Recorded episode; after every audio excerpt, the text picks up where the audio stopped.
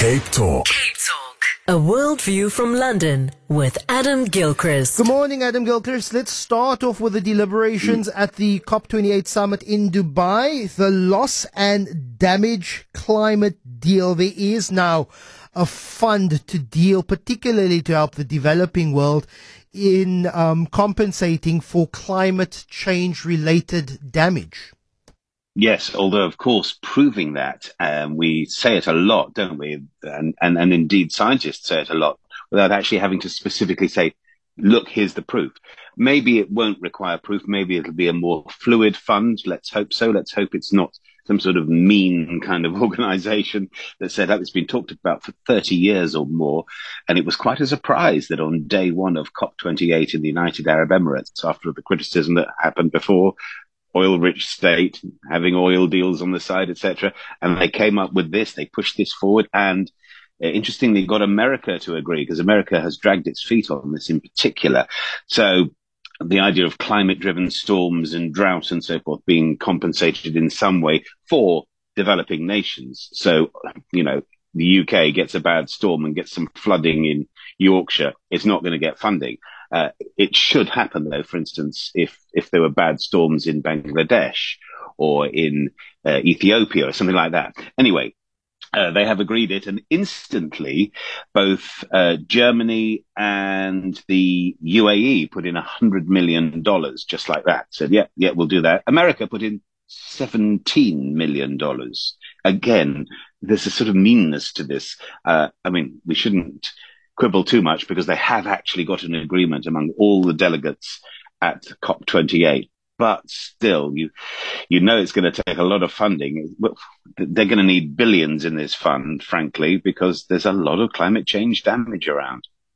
Um, Adam, there's some interesting happening things happening, particularly in the diplomacy between Canada, India, but now also the United States. An assassination plot involving a, a Sikh separatist who was targeted in the US. The Sikh separatist, uh, seemingly being of Sikh heritage, but not an Indian citizen, an American citizen. So he's appeared in court over this alleged murder for hire plot, charged with planning to assassinate someone advocating a Sikh separatist state. So Nikhil Gupta, who is an Indian national, uh, is alleged to have been in contact with someone in the Indian government to kill an American citizen who's pushing for Sikh self-determination in India. Now, Sikhs are a religious minority. They make up about 2% of India's population. You'd think it would be more, wouldn't you? But 2%. And calls for a separate homeland have, uh, how shall I put it, not gone down well. I think that's probably the mildest way of putting it uh, with the government in Delhi, certainly.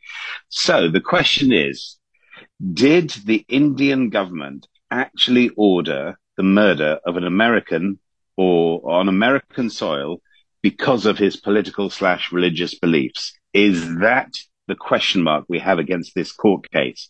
Maybe it'll come out, maybe it won't. But at this stage, yeah, what a question. And the world says goodbye to Mali. She was um, considered the world's saddest elephant. I know this isn't going well, is it? This story, you could tell it's awful. Uh, bless her. Yeah, Asian elephants live in herds of up to uh, herds, I should say, of up to a hundred. And uh, Vishwa Mali, better known as Mali to locals in the Philippines, was on her own. No herd for her.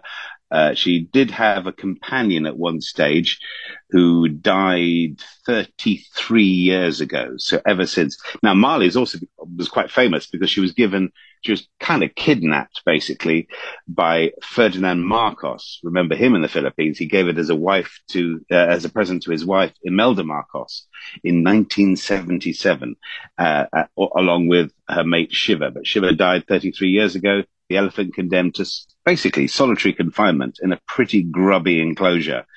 At Manila Zoo, she had a series of illnesses before the end to her feet, blood, uterus, kidneys, and eventually her heart gave out at the age of 39, which I don't think is a grand old age for an elephant. I think that's sort of middle age, really. But anyway, a number of animal campaigners had asked for Mali to be rehomed at a sanctuary in Thailand.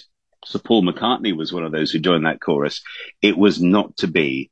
And Mali has now passed away to join the other pachyderms in the sky. Sad, very sad, I hope she gets to meet her, her herd in that, as you say, that herd in the sky. Adam Gilchrist, enjoy your weekend. Chat to you uh, bright and early on Monday for the World View.